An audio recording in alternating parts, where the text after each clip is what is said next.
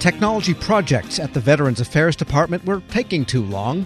On average, the agency delivered new software applications in 90 days or less, only 22% of the time. Now, that was a few years back. VA has reversed course. Now, nearly all new software comes out in 90 days or less. How? Agile development and DevOps. For more, Federal News Network's Jason Miller spoke with the acting Associate Deputy Assistant Secretary for the Enterprise Program Management Office, Dan McCune.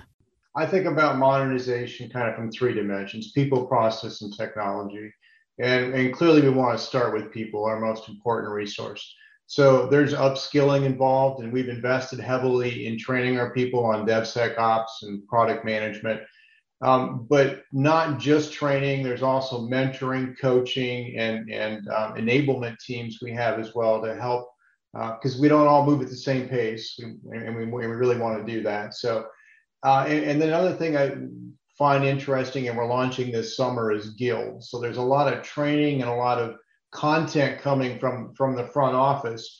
But I find sometimes the best learning is between peers, and so we want to enable that cross sharing to happen.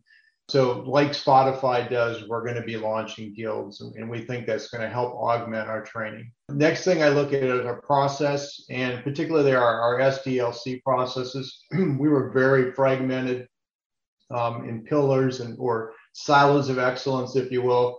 And particularly between development and operations, we threw it over the wall. And there's that distilling of information as, you, as it passes from one team to another. You, you lose context, you lose the architectural principles that were used to create that software. So we've really brought those two teams together and created uh, a, a, DevOps team. And we have a phrase called "You build it, you own it." As a way to kind of epitomize our shift from from development and operations to DevOps. Um, and then I, I, think too, from a leadership perspective, I want to reduce um, overhead and particularly administrative overhead and really kind of fall back to that core agile manifesto, which uh, where we prioritize working software over process and over documentation. So we've really seen, um, particularly in our in our velocity, we've increased our velocity 400% in the last couple of years, and, and I think that our improvements in, in process have certainly helped that. And lastly, I, I would talk about technology, and certainly we've made investments in cloud and I think COVID really helped us reap some of the benefit from that investment. And, and, I look at telehealth. Telehealth was something that we dabbled in before COVID. Now it's almost the main thing. And we were able to dramatically, exponentially scale up our, our bandwidth and our telehealth delivery. So that, you know, that was a, a sound technology investment. And then the other one is low code, no code. Um, and, and this really aligns with our strategy to outsource commodity work to our vendors. I, I want to focus our people on delivering business value. And I think we find in, in, in VA that traditionally we spend with, with legacy coding models, we spend about 80% of our resources on non-value add activities. So 508, security, hosting, patching, things like that, that really don't deliver business value with low code, no code, we're able to flip the script. And we spend about 20% of our resources on those non value add activities and 80% focused on delivering business value. So it's a great accelerator. Um, I think we're, we're able to accelerate 6x our delivery of new software solutions. It used to take us almost 18 months. Now we do it in 90 days. Uh, so that's been a game changer for us, and I think really helped bolster OI&T's modernization strategy. All right, lot to dig out there. I'm going to take a half a step back, and okay. you dove right into the DevSecOps, which I appreciate. But but if you could just help me take a half a step back with the, the IT modernization more generally, VA has been on a path for the last 10, 12 years, really to not just move to the cloud, as we like to say in, in the IT world, but really change the way you serve veterans, serve their families, serve, serve the caregivers. When you talk about adding more value, what's the main goal, if you will, from a VA IT modernization perspective? So, number one, we want to bring innovation to our traditional business problems, right? It's healthcare, its benefits to our veterans, and its place of respect in, in transition. We also want to better align with our customer and their needs. Um, and I think some of the things we're doing recently in product line, you're right, it didn't just start now. We all stand on the shoulders of others who have come before us and laid the laid the groundwork.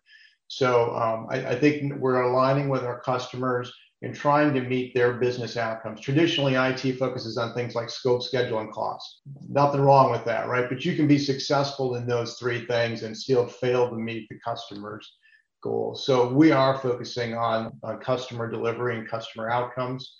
Um, and I think you'll see that as a consistent theme. I appreciate that because sometimes it's important to take a step back because again, sometimes IT gets that well, IT for IT's sake, and where you hear, well, we don't do IT for IT's sake, but then, well, then what do you do it for? And in VAs, it's the delivery outcomes and customer delivery uh, goals. You did a great job of going through the people, the process, the technology uh, when we talk about IT modernization and, and DevSecOps. So let me start with the with the little bit of news you, you gave us. I always like a little news on the show, right? So this summer you're going to launch something called Guilds. Is that right? G I L D S. Yes. Talk a little bit about what that means. The training and content and and really training among peers. So is it a I'm going to go to this site and say, "Hey, I want to learn more about product development or software development," and somebody else will say, "Hey, I can teach you that." Help me understand. One of the traditional problems with content that comes from from the the front office or from leadership is leadership can put their own spin on it. They have their own goals that they want to achieve with that training and our people have their own organic needs for information and for learning. And the other thing I find is no matter how skilled we are at delivering training material, our people need to understand it within context. How have you solved problems with the same problems that I have and the same parameters that I have? So Guilds is this idea that it's really more organic and driven by the workforce themselves. And so what they have is uh, they'll have topics DevOps is a great one, or product line management, or automated testing. These are all topics that they show interest in. And then they meet and they talk about those issues. They talk about their lessons learned. They talk about some of the things that they've learned, some of their success, and maybe some of their roadblocks. Um, and they learn from each other. And it's not facilitated by leadership. It's not organized by leadership. It's really driven from from the workforce themselves. And, and, briefly, I don't know if this came from your office or from the bigger OINT. Was this an idea that came to VA from the workforce, something that you saw somewhere else? And this is not just, I imagine, in the DevSecOps world. This is all IT or, or all parts and pieces of the OIT portfolio. What's great about guilds is it isn't restricted to any one team or one area. So it's kind of by invitation. If this is a topic that you're interested in, you're welcome to engage. It was driven by our leadership team as we saw a need for cross training. So I will find I have town halls with each of my product lines and I talk to them about what they're learning. And I saw I saw a great disparity between some of our leading teams and some of our trailing teams. And, and I saw this as a strategy to help level set um, and share some of those some of those best practices. Dan McCune is Acting Associate Deputy Assistant Secretary for the Office of Enterprise Program Management at the Veterans Affairs Department, speaking with Federal News Network's Jason Miller. Find more of Ask the CIO, subscribe at Apple Podcasts or wherever you get your shows. Hello, and welcome to the Lessons in Leadership podcast. I am your host, Shane Canfield, CEO of WAEPA. Today, I'm thrilled to be joined by Vice Admiral Cutler Dawson. Cutler has had an incredible career serving our country for 35 years in the Navy, where he attained the rank of Vice Admiral. And during his service, he had numerous assignments afloat and ashore, including Commander, Second Fleet, Striking Fleet Atlantic, and in Washington at the Pentagon and on Capitol Hill, where he was the Navy's Chief of Legislative Affairs. Immediately following his retirement from active duty in 2004, he became the president and CEO of Navy Federal Credit Union, the world's largest credit union where he served for 14 years. Under his leadership, Navy Federal grew from 2 million to 8 million members. Phenomenal. Cutler, welcome and thanks for joining me. Thank you, Shane. You've had a fascinating career across both military and the private sector. Can you tell us a little bit more about your background and your professional journey? Well, I started out at the Naval Academy where I graduated in 1970, and then, as you mentioned, spent 35 years in the Navy. Um, with uh, six actual actual uh, afloat commands. Uh, the first one was when I was 27 years old. Uh, I didn't know enough to be scared of anything, and it was uh, probably one of the highlights of my career. Um, and then after I retired after 35 years, I went to uh, work at Navy Federal Credit Union as the CEO, where I spent my next 14 years. Um, I'm I'm currently retired and enjoying life, and um, it's been a great run for me. How would you describe your leadership style, and how's that developed over the years? My style has been quite con- consistent. Um, I believe, and I've learned this in the Navy, that you have to go to the deck plates uh, to see what is going on, and you have to learn what your people do and how they do it, so you can help them to be better at it and more efficient and more productive. Um, it's um, something that you need to do all the time. Um, I remember I used to tell folks that um, you don't want to retreat to your cabin. And what I mean by that is um, the longer you're in a position, the less you think you have to get out and about. But that should be the opposite. You should get out and about more because people change, situations change, and you've got to figure out a way to get to them and find out what they're doing and where what you can do to help them. Uh, I we'll talk a little bit more about your book, but I read it um, from Sea to the C suite. Fantastic read. You talk about the deck plates in that um, as well. I would encourage everyone to get a copy of this and read some more detail about going to the deck plates. Cutler, who was the most impactful leader in your life, and what quality did you admire about them? I had numerous while I was in the Navy, but uh, the quality that that I enjoyed the most was the leaders that got to know me as an individual and that they cared about me and I could tell that they cared about me. And they were not only my leaders but they were my mentors. And um, I remember um, one particular one Bill Schiffer when I had my first assignment at the Pentagon um, I would go in to see him with my problem of the day and I knew that he had numerous problems of his own, but he would stop and he would focus on me and he would make me feel like I was the most important person in his world. Um, and I, I tried to do that um, throughout my career. But really, it's about caring for your people.